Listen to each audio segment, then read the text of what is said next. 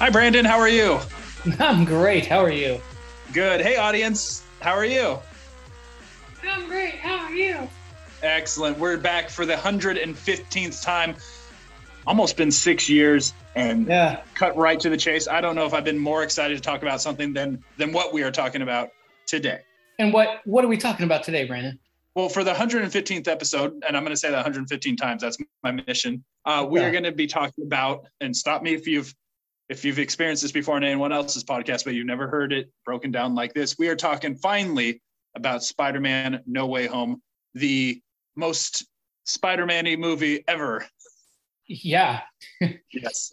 And we should say, just right off the bat, full spoiler discussion on this Of movie. course. But if you're anything like us, you've already seen it, and if you're not, then go away. Well, Don't care. hon- yeah, honestly, this is the kind of movie you don't want spoiled for you.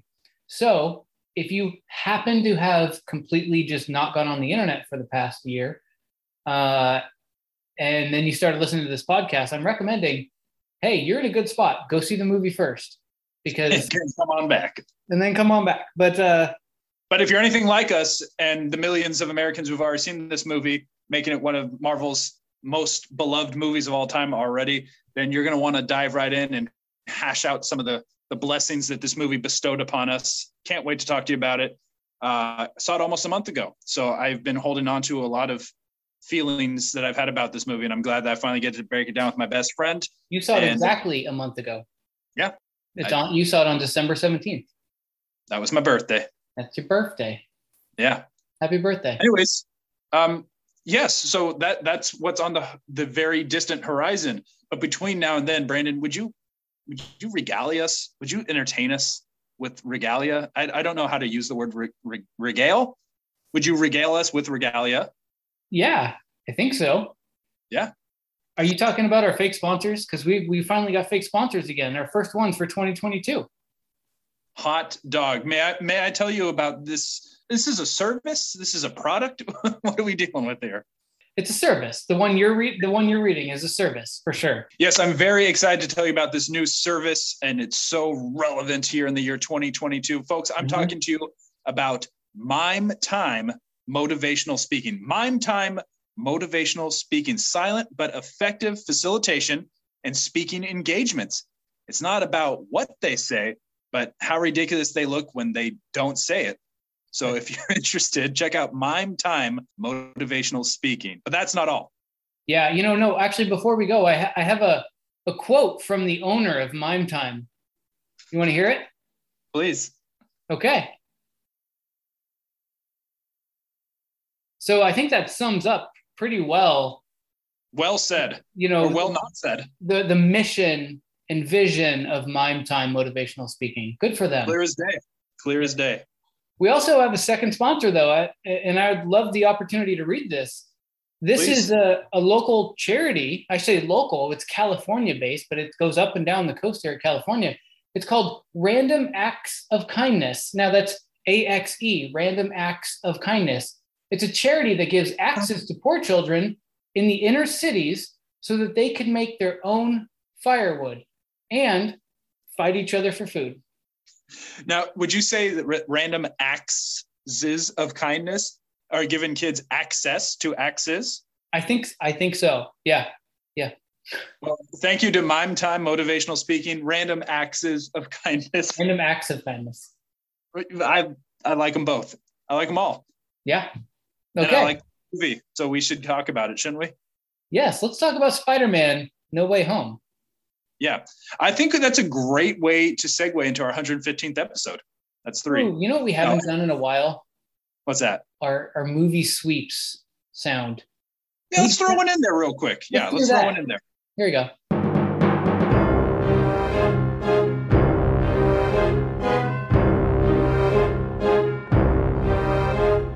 Ah, that sounds good, Much man. better. Now it's official, and so befitting of such a uh, uh, an awesome movie. This is a Um, so well-edited podcast now that we have sweeps. Yes, you're fresh with this movie. You just got to uh, go see it. I'm glad that uh, you know you were able to for reasons we talked about last week.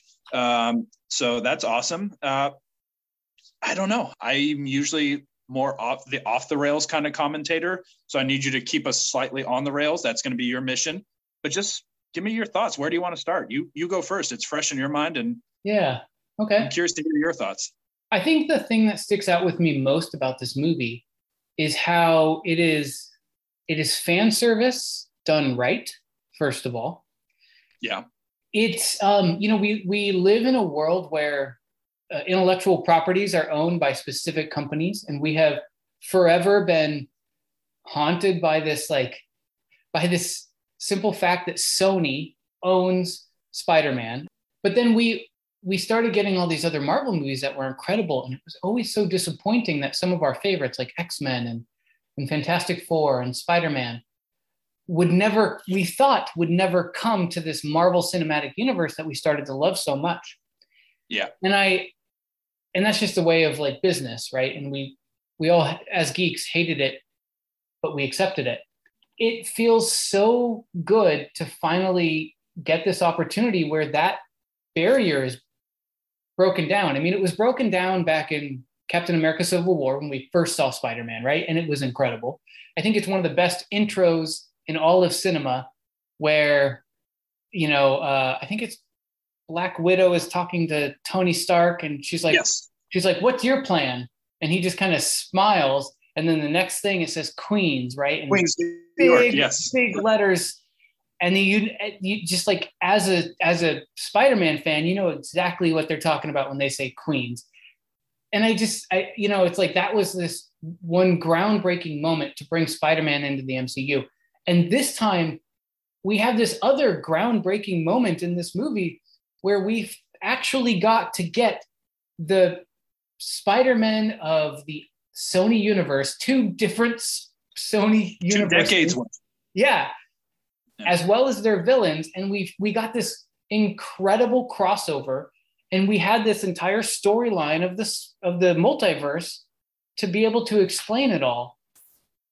And it just felt so good as a geek to to feel all of this and to see it all actually happen. And I never thought I'd live in a world where that could happen. And so with that alone, it just is it's like goosebumps as a geek i'm i'm so happy the fact that we got this and the fact that it wasn't this disappointing crossover. It was it was really good and it made us feel good and it was a good story. And um, so all in all i'm just very happy at the circumstance we're at and i'm very happy with this movie.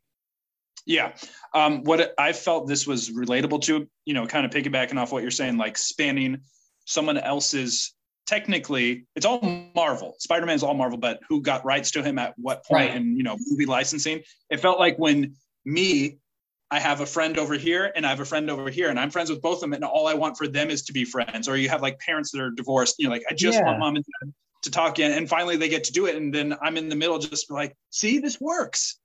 Yeah and I, and I liked how that was obviously like the biggest you know story coming out of that movie for the most part. There's lots of stories coming out of the movie, but that is the biggest story for for me. But I felt like our Spider-Man that we are witnessing here in this MCU timeframe and Tom Holland and you know 2017 and beyond, um, the story still started and ended with him. Though the bulk of it in the middle was you know about the the three Spider-Mans and not only the three Spider-Mans but three even though they're all Peter Parkers but they have their own unique little witticisms and and dorky manners yeah. And um, and the continuity, like I told you, without uh, last recording, but without trying to spoil anything for you, this the continuity that they kept inside of the movie, but then outside of stuff that's not technically Marvel property, Marvel Studios property, but just like Tobey shoots it straight out of his arm, you know, but Andrew and and Tom shoot it from a cartridge wrapped around their wrist, you know, and that, how they noticed that, and you just like little things like that. I'm just like, gosh, yes, this was fan service, but it had a bigger story that wasn't just fan service. Some movies are just fan service. Force Awakens, it was just fan service. They weren't going anywhere with right. it. Let's be honest. And it wasn't taking it in a new direction or leaving you with the idea of, oh, what's next? It was just like, oh, it's a rehash. And while it worked for fans who never got to see Star Wars back in the day on a movie screen, it was fan service. And that was the identity of the movie. And I'm not just pointing that out to shit on it. I liked it. but this still had a, a forward driving plot as much as it was as a time to recollect and think about past and present. And my my happiest moment of the whole movie, Matt Murdock finally made it on screen. I was just like, what? I didn't expect that. And just it was yep. four minutes, but it was such a good feeling four minutes because I always thought Daredevil was by far and away the strongest of the Netflix uh, Marvel shows, mm-hmm. especially after season three, where they ended it like perfectly. But I still am like, I could go for some more of this. And I like not only the character they made him, presented him to be, but then the guy who plays him is awesome. And I'm like, Daredevil should, I mean, we, if we're getting Shang-Chi and Eternals on screen, why can't we get a staple guy? Granted, he's like maybe C or B to some people. He's definitely not an A player, but why can't we get him on screen? He's mm-hmm. got an excellent story to tell. And the possibility of him in a Spider-Man team up, dude, for it. Yeah. I I um I knew he was going to be there because you got it spoiled. Oh, by the fact that Netflix, all of a sudden, when you hop on Netflix, anytime after the movie came out, it's like, oh, trending right now, popular searches, and Daredevil comes up. You know, I didn't that I didn't put two and two together. I did see that actually, but that's not why. Basically, what it was was I was watching something else, and uh, Charlie Cox was in this other show, and I was like, "Is that Charlie Cox?" Like, and I so I IMDb'd him right just to see ah. what else he was in to see there if he was.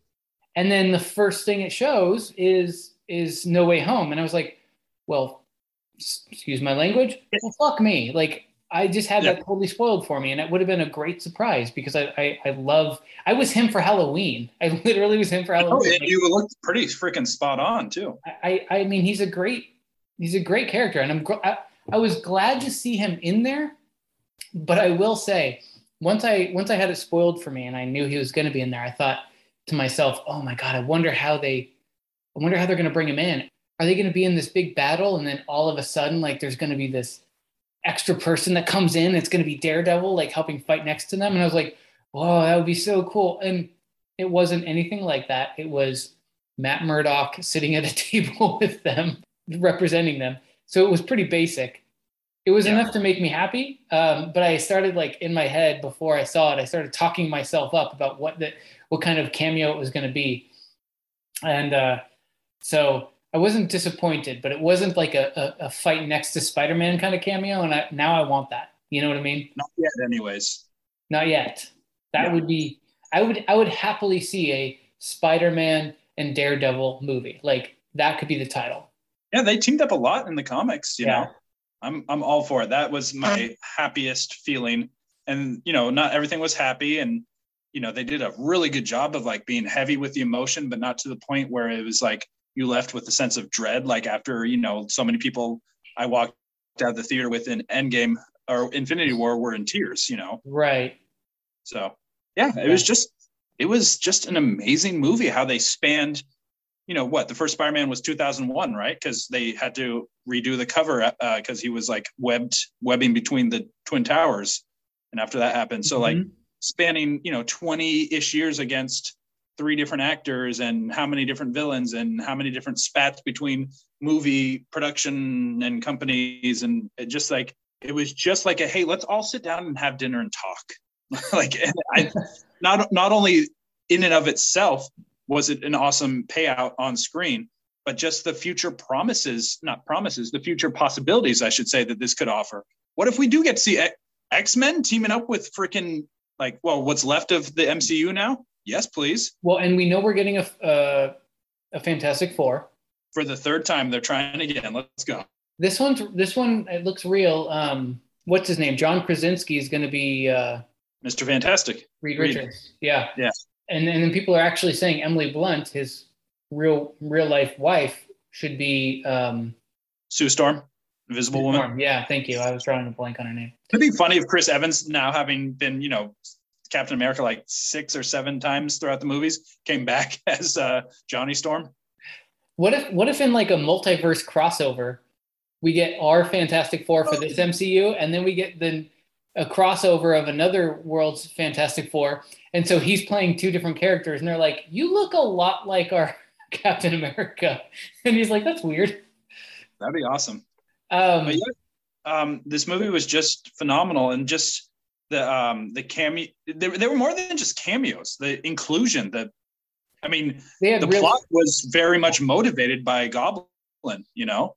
Yes. Well so yeah they, they weren't just cameos. well let's start let's talk about the story. Um we've opened up all these different universes they're coming through everyone who knows who spider-man is or who, who knows that peter parker is spider-man is coming through and then Doctor Strange creates a box to fix it all, literally fix it all. But then the entire movie ensues because Spider Man is not willing to do that.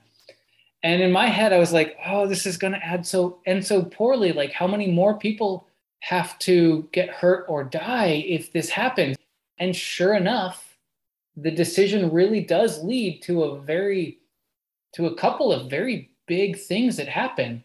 Aunt May yeah. dies in this and that was a that took me by surprise honestly like i i know he never had his uncle ben moment that we saw but i didn't expect i just i guess i just expected that uncle ben moment to be behind him that we never saw but it looks yeah. like he never really had it right so that aunt may die this was his. Is, is his uncle ben moment which i i love the fact that or when Gwen Stacy, you know yeah, when the other two spider-men were there we got to all they got to have that discussion about how, hey, we've all gone through this, and they've all said that with great power, there must also come great responsibility. That general yeah. quote that gets changed a bit. And I just, I loved how that it brought such a core aspect of Spider Man together. And it, yeah. it, it made it feel like um, there really is, no pun intended, this web of like multiverse Spider-Man where they all have to go through that same thing. Oh yeah, no, it's totally connective tissue, just perspective to their own realities, but mm-hmm. it's all this kind of the same and they did that articulating that so well. Yeah, the the Spider-Verse movie did that too. Remember when they talked about how they each had somebody who they who they lost and I just yeah. think that's such a cool and important part of of who Spider-Man is. And I love that they didn't gloss over it, that they utilized it and they touched on it and they made it an important part of the story. And now going forward with this Peter Parker, we've got a whole new Peter Parker. This Peter Parker is no longer like the high school kid, right? Like the innocent high school kid. He's dealt with death. Everybody in the world is basically forgotten he is Spider-Man. And now he and he just moved out on his own. He's now a single they hit the reset button in a way that makes storytelling sense and gives mm-hmm. us so many more possibilities. Yep. Yeah. yeah. Like I think one of the possibilities is people forgot that he's Spider-Man, so now he can go be Nathan Drake mm. next month. That's a good idea. We should try that. I'm not excited for that movie, but I don't want to derail. Sorry. Yeah, they they did that so well, and you know the end got you know the heavy with the dramatic music and like kind of like slowness, but it felt completely earned. You know what I mean? By the time it had built up enough connective bond between him and his MJ and his friend Ned that it seemed believable that it really was a struggle, even though he's like, I know I'll be their friends again, but just it would suck. Imagine if I forgot you and you forgot me, but I I, I knew going into it or vice versa, we were gonna this was gonna happen. It'd be hard to like convince someone to start over again, you know? Yeah. Even though he's not losing anybody physically, but in a way, that's a, a lot of life to undo, you know? I, I, just thought it was well done. And I love how they, you know, some of the times like the obvious answer, especially like I ask obvious questions, like in horror movies, like, why wouldn't you just, you know, go run to your car and get out of there or something like that? They they asked that. He's like, why don't you, you just can't you just reverse time? He's like, I don't have the stone anymore, kid. Remember mm-hmm. that? Just like little thing, like continuity within their own MCU universe, but then especially when they expanded it outside of their own property, it was just uh, so well done. It was because this actually reminds me of the comics sometimes when he would team up with his uh, his nemesis, his nemesis, mm-hmm. you know, to take out like the bigger overarching problem that like is facing them both down. And him and Doc Ock teaming up, I was like, hell yeah, give me some of that. Let's transition over to the villains actually. So. I, you know, what did you think of the villains? I mean, we've got we but we got most of Spider-Man's main villains from previous movies. Darn, we didn't get the Rhino in here, but oh, they, they just they even acknowledge him like, yeah, some Russian guy in like a power suit who's I know weird. in a Rhino suit. What did you um, think of all that? Like, how did you think that was done? like done I think well. some mattered more than others, but I think it was actually kind of congruent with, you know, if you were to like ask how many of our Spider-Man fans, you're like, hey, rank his his villains. Um, I think it kind of played out on screen like that. Like Lizard and Electro and Sandman were just kind of they were there, um, and they were secondary to you know Goblin and uh, Doc Ock as far as like importance and and heft and them pushing the forward story. But it they made sense of it all, and everyone got their own intro, which I thought was cool. I actually thought the way they introduced Electro in this, even though like they're aware of the fact that any almost anyone who's seen this movie saw him previously, but like still gave him like like a, a proper intro. And I thought it was he was awesome. I thought they the villains' motivations were a little wishy-washy sometimes. You know Yeah. how they're all like, oh, let's just do this. Oh, wait, no, now I'm on this side. Like that scene in the uh, the apartment and Happy's place yeah. you know, when like three of them end up defecting from the plan and turning at the last moment. But um, I also felt like it was congruent with, you know, the the way they were presented on film. Like Doc Ock and Goblin were the biggest villains to date, truly, and that's how they kind of mattered in this movie. Um, I, I really liked it though. It, it felt like they were five, six built towards like their own Sinister Six. Yeah, that's a good point. Actually, it did it did feel like sort of a team up. I kept waiting for someone else to show up like at, at the last minute though, if I'm being honest, like a late entry. But I'm like, okay, so this is who we got. Um, yeah, I and I, that's actually the one thing I was thinking about is that I don't care much about someone like the lizard. You know, Yeah, he. I Um, mean, let's face it. In just in Spider-Man in general, in Spider-Man's lore, he's he's low tier. Not only is he low tier, but that version of him is not great. Uh, and and nor is he very menacing. And and then also the Sandman. Like I I think the Sandman was one of the better parts of Spider-Man three. if such a thing exists. But but but that's a low bar, right? Because Spider-Man three was so bad.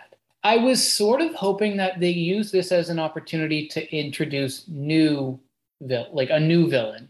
I know who you're going to say. If I was to ask you, well, who would you like to see? I know who you're going to say. Are you thinking Kraven or something? Because Oh, am I Brandon? Do I know you? Well, I. I actually wouldn't want Kraven in this. I would want Kraven in his own movie that go that that basically does the Kraven's Last Hunt. Sure. You know, so that personally, that that would be my, my thing. But like, I mean, there's so When many. all-. Out of all three iterations, you know, the Tobey Maguire, Andrew Garfield, and now these Spider-Man movies, who hasn't been introduced yet or shown that you wouldn't mind uh, them taking a stab at? I mean, they're pretty much all out there by now. yeah, they are. I mean, I guess they are. Like, we have the Vulture, we've got Venom in a way. Um, Mysterio, who still may or may not be alive, they were still very mysterious about that. I- yeah, I would have liked like a Hobgoblin. Oh, and then what about like um Tombstone, like the zombie-looking guy? Uh, most that that's deep in the pool. I don't know if most people would recognize that, but if they could build It it, up and But Yeah. you, you, I mean, it is. But he was also in the game, so he had some recent. even though I don't think he'd play well on screen, but if they tried Lizard, why not? I secretly want Scorpion. I always liked him. Yeah, that's very true. Scorpion's good. I just, I guess, I just felt like this was a good opportunity to to introduce someone new because it just feels like out of all the universes, and they said there's an infinite number of universes, we pulled only from a few. Do you know what I mean? Yeah. And so it feels like there should have been a lot more. We should have at least heard of a lot more random things happening around the world Yeah, that's fair. and we didn't. But but at the same time, right? This is a, this was a long movie, and I get that they didn't really have the time to to add more into that. So I'm not Yeah. like disappointed necessarily. I just would have I would have been okay with an extra few minutes of runtime just to show news clips of other things happening around the world or or whatever around the U.S. But I you know I get it. I I, I was happy with the villains they had. I was happy with the way that they uniquely used all of them. You know how Shocker was always sort of like, oh, for by the way, I love the I love the fact that, or not not I said Shocker. Shocker's another one actually, another one that we. um, oh no, we got Shocker in one. Of In the, uh, uh, Homecoming yeah, sorry, we did. Yeah, for five. Uh, anyway, Electro is what I meant to say, but I love the fact that he was blue in the Sony ones, Yeah. and he comes over here and he's yellow, and they he explains that there's a different type of energy in this world. Yeah, that was cool. I thought that was, and then and then the electricity.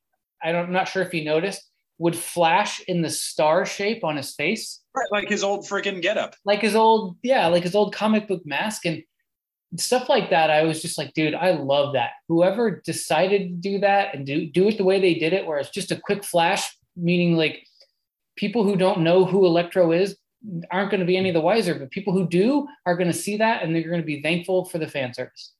Yeah, pretty cool. What about you? What did you think of the the villains and Yeah, I think they're all good. Um, the one, but the thing is, is is this the time to introduce someone new? I don't think so because it's all about people that have interacted with a Spider-Man in the past. right? But we we've seen three universes, Mhm.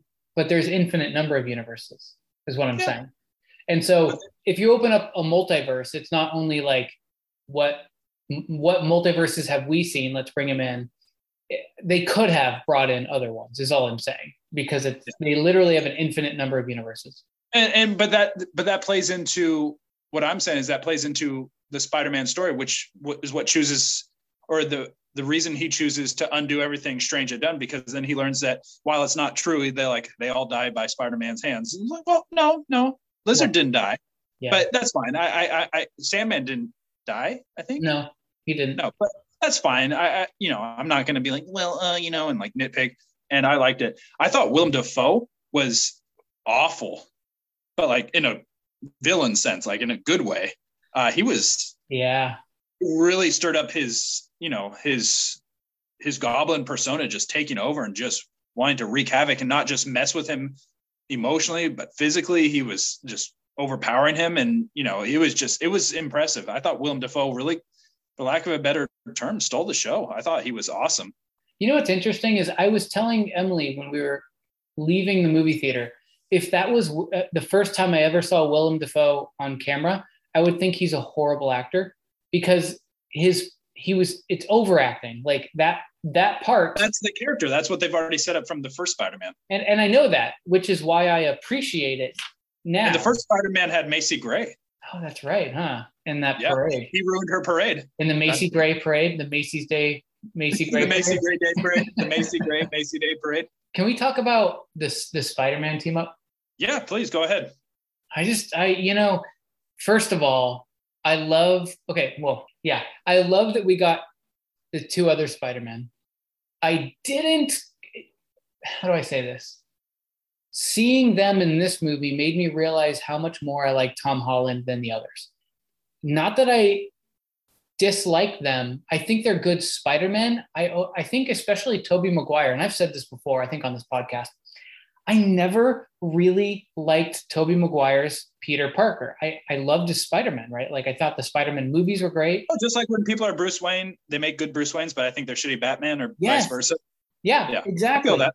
And I feel like, and, and I know this is an unpopular opinion, but I feel like there's something about Tobey Maguire's face and the way he uses expressions and the way he acts that oh, I Oh, really, yeah. I really just don't like. You say it once a podcast, actually, even if we're not even talking about Spider-Man. I fucking hate Tobey Maguire. Uh, No, but I, I'm with you on, and I recall you saying something about his facials and that like weird lemon face he can make sometimes, and yeah. yeah. Well, I feel that. and that's coming from somebody who like Spider-Man 1 and 2 are some of my favorite movies of all times, right? Like they I think they're incredible. They got me they re-sparked this love for comic books in me. And so I, it's not by any hate of the movies and it's not by any hate of the stories. It's just him. It's just like just him as Peter Parker. I always thought was a little off. And then when Well, I see him now older come Yeah. through the portal, I'm like, oh yeah, you just seem like sort of out of place.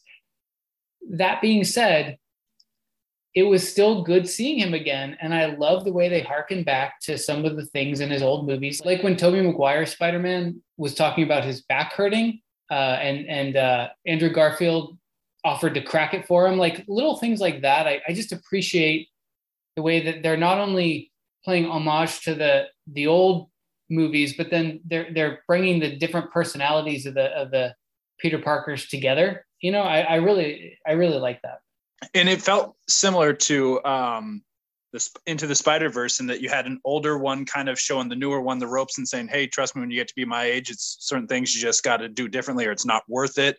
Yeah, uh, and I really liked that, and thought it was great that the very first Spider Man that we ever knew cinematically was in the greatest danger, so it felt a little more impactful, and then mm-hmm. yet he was the one that really also emotionally, physically interceded with this current Spider Man about to make a mistake that he knew he wished he hadn't made in his own life perspective to his. And it was just was good. Like right when our peter parker was about to start dancing and dye his hair black he's like no kid don't do it. It's not worth it. And that's going to on you for years to come you know? I thought that was really special.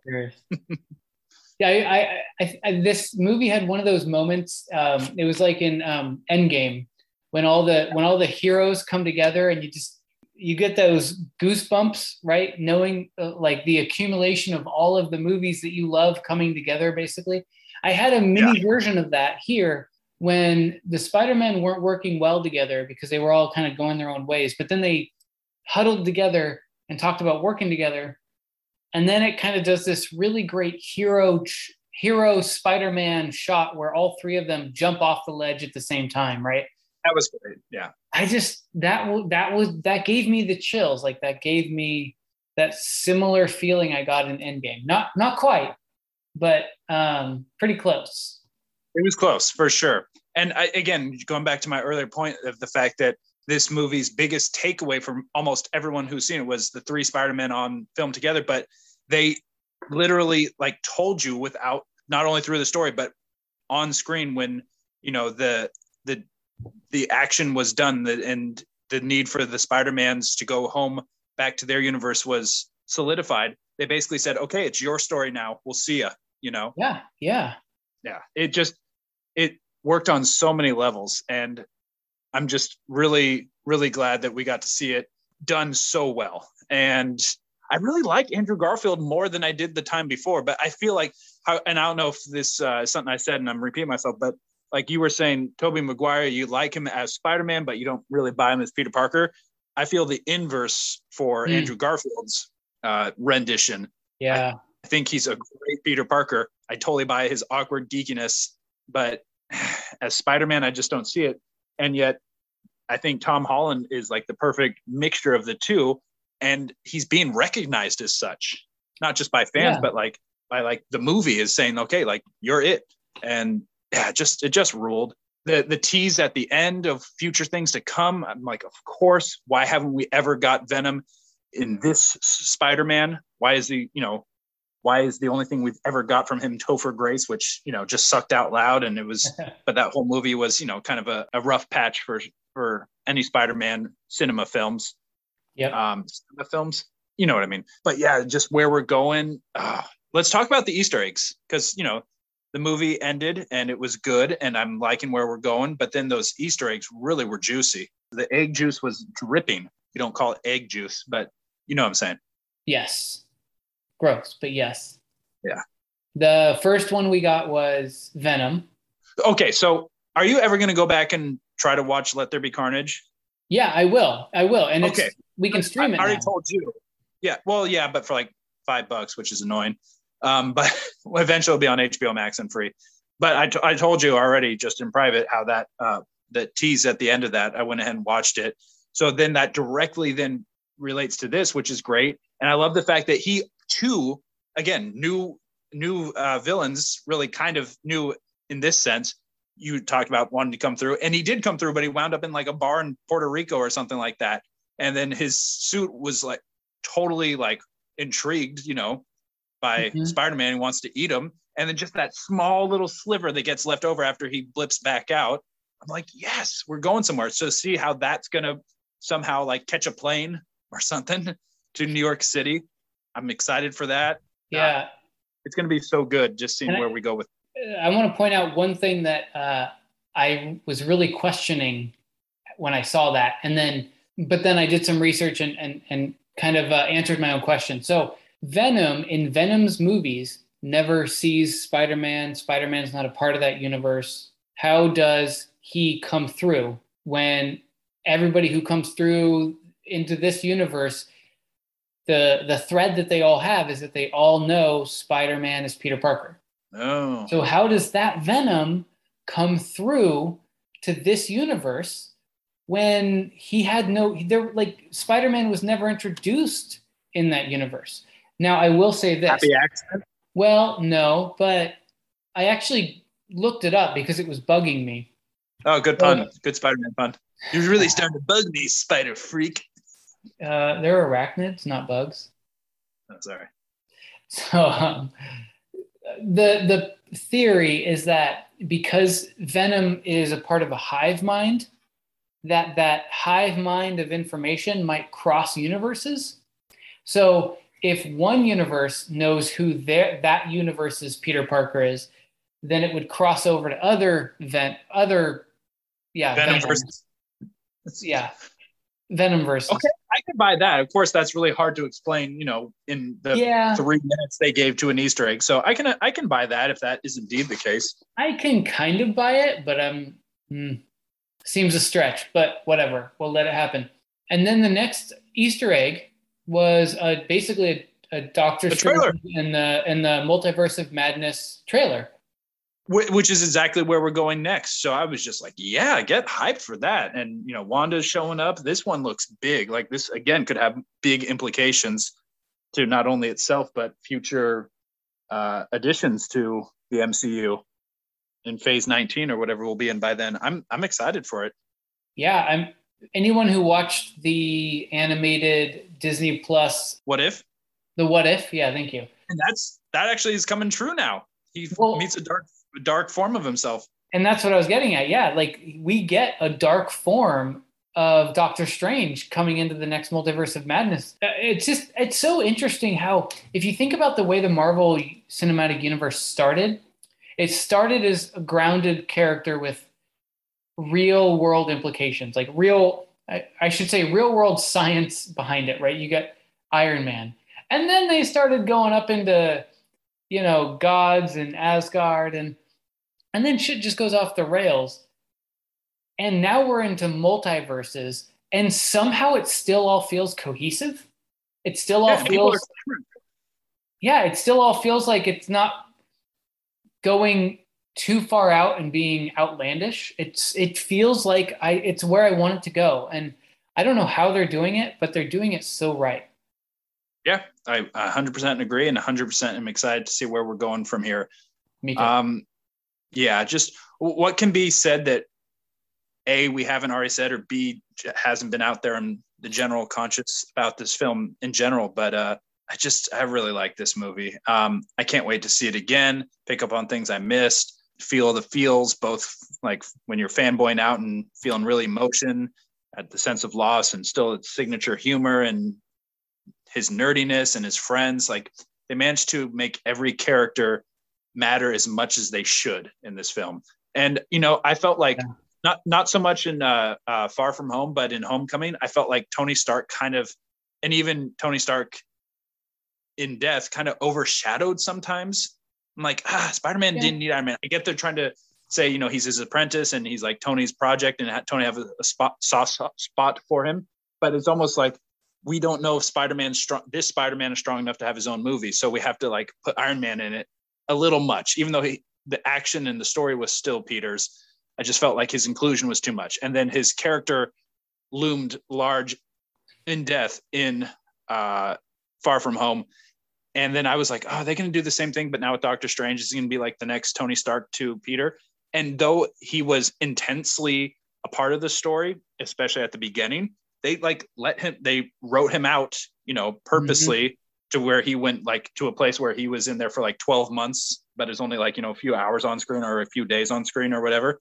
And, you know, and then they reintroduced him right at the right time to set things right.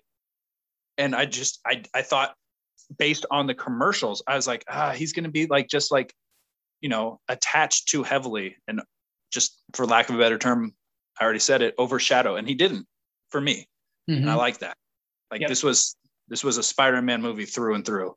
Yeah, I, it was super heavy on the fan service, but I don't think to its fault. I think to, I think it, it made the movie better. You know. Um, so what would you what would you give this movie on a on a one out of a hundred rating, a percentage? Is that the same as a score? Mm-hmm. Score Yes. Let- Let's let, let's give it a solid 95 for me. Okay. Yeah. I think that um, if I would have saw this movie right when it came out and had no spoilers about the Spider-Man and no spoilers about the villains, no spoilers about Matt Murdock's cameo, I think I would have enjoyed it a lot more just because I it would have been like this surprise constantly of, of cameos and and team ups.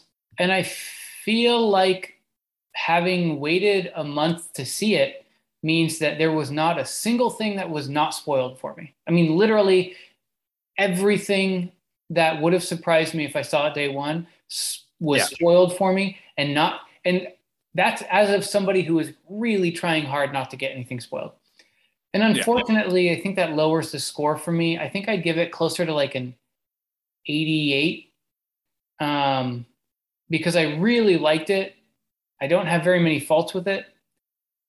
But, um, you know, when I compare it to something like Endgame or Captain America Civil War, those are like in the mid 90s to me. You know what I mean?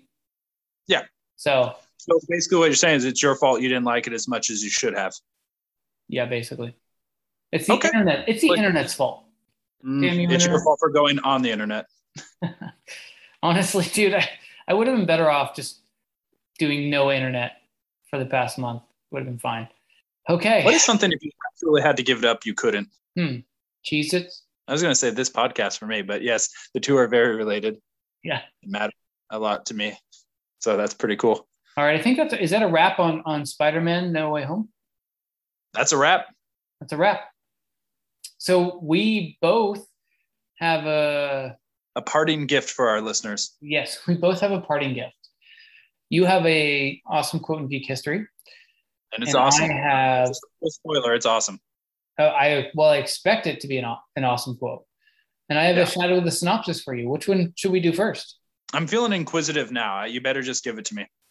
Okay, here's your shadow of the synopsis. Not just mine, but for everyone. Good luck if you're listening at home. With innocent victims caught in the crossfire in a war on crime in Los Angeles, both cop John Spartan and violent criminal Simon Phoenix are sentenced to a state of frozen incar- incarceration known as cryoprison. When Spartan is finally thawed 36 years later, Los Angeles is now a pacifist utopia called San Angeles. But with Phoenix again on the loose, Spartan must team up with a cop of the current time to apprehend the killer. Is this Detroit come become human Los Angeles? Chapter two. no. Oh, this sounds generic AF, especially the name. Hi, I'm John Spartan. Yeah, and Simon Phoenix. It sounds like a video game. Blink twice if I'm wrong. Okay. Um, it sounds like a previous gen video game. What was the year after the cryo freeze or the freezy cryos? 36 years later. San Angeles. I feel like you gave me some key words that I would recognize right away if I knew what the fuck this was, but I don't. So I'm just gonna have to take educated guesses based on John Spartan, Simon Phoenix. Why is it that Simon Phoenix sounds so douchey, but then like one of my favorite characters of all time is Marcus Fenix? Right. But at least he's F E N I X. I'm sure I'll, this guy's I'll tell you, no, this is P H O E N I X. yeah, no, that's super douche. So like- I will tell you, it's not a game. Ah, shit. Thank you. Is this? Oh boy, I don't know. I feel like it's a shitty movie with Arnold Schwarzenegger that I just never saw. Is this Cryo Man? I just made that title up in my head. Is no, it Cryo Man? No, you are close. It doesn't. It, it has Wait, is it like another has another muscle bound man. Uh, either Sylvester Sylvester Stallone or Jean Claude Van Damme. Is this John Spartan? That's the fucking worst name ever. Um, I've already I'm already given up, but just as an ancillary uh, guess, is it? It's not Time Cop. It's not. It, it's not. Re- is it Future Man or whatever? No. Oh no, it's the one with Demolition Man. It's Demolition Man. Took you forever to get it. It's when uh, Wesley Snipes uh, pulls the guy out, eye, guy's eye out with a ballpoint pen. John Spartan, seriously? Yeah. And the cop that he teams up with in the current time was Sandra Bullock. Oh, that's right. And she's like, "Oh, do you want to have sex?" And he's like, "What?" And but he's like, like, "Yes." And then they put on helmets like VR. yeah, and he's so confused. Okay. I don't like that movie, or you for. Yeah, that's fine. Well, here, that's why you know my integrity is intact because I didn't get a shitty synopsis correct. Sure. Or I didn't get it right off the bat. Yeah, I didn't All get right. Tom Cruise's Legend movie. That's a damn good movie. Well, when you take into account when I saw it, I was like seven. So you have an awesome quote. I want to yeah. hear it. Yeah, it's from you know you know you and I probably within our first thirty episodes did our favorite video game conversation, and now that's been what like f- four five years ago. I think we might need to revisit that and see if if we like listen back and see if now truly not that we were lying back then, but if something's come along that might have taken its place. But all that to say, back in that episode, and I said my favorite game is this. Do you remember what I said? Um, favorite game of all time. Come on. I mean, I know your favorite game is like Red Dead Redemption Two. Well, see, that's the thing. This was before that, and I wouldn't know if Red Dead Redemption Number Two is my favorite game or if it's still this game. Okay, so to... would it be? So we're doing a shadow synopsis oh, part two be, here. Sorry, would it be Resident Evil? A Resident no. Evil game? No, I don't remember then. No. How about this? I'll just give you a hint that's going to blow it wide open. I put over 100 hours into this game. Oh, is it Skyrim? Yes. Okay. And I'm genuinely, and listeners, we always are self conscious, you know, almost six years later, infrequent record, recordings as they may be, enough time. I'm like, did we do the shadow of the synopsis? Maybe I did this for you, or did, have we used this quote before? And I racked my brain, and genuinely, I cannot remember ever using this, which is surprising given that it's one of the best quotes from Skyrim and Skyrim is one of my most favorite games, is probably still my favorite game. Uh, we, this is why we need to revisit that conversation. Mm-hmm. All that to say, it's this quote right here about um, someone who's no longer an adventurer. I used to be an adventurer like you, and I took an arrow in the knee. Anyways, we hope this podcast hasn't been the audio equivalent of taking an arrow in the knee. We hope it's been enjoyable, like Spider-Man No Way Home was, don't we, Brandon? Uh, yes, 100%. Yeah. We yeah. hope our mashup of Brandon's is of similar fandom feeling as the mashups of the three Spider-Men. We've had a good time talking about a good movie, and uh, we have good things online. Like uh, Brandon maybe pick posting. I don't know what I was about to say. The picture of him as uh, Matt Murdock, which could get us like three likes. Uh, that's happening on our Twitter. Did you do that, Brandon? I, I can do that. Where would this picture on our Twitter be, Brandon? At Random Fandom WBB. And Brandon, you and I love emails, right? Love them. Yeah, they're, they're, they're even, my favorite type of mail. Mine too. Uh, mine's male genitalia, but at no, that's not right. Um, random fandom cast at gmail.com. Please rate and review any episode, past or present. Come back to see what we're going to do next. And above everything else, don't get COVID. And thank you for being a fan of our fandom. Stay geeky, everyone. Like Peter Parker. Yeah.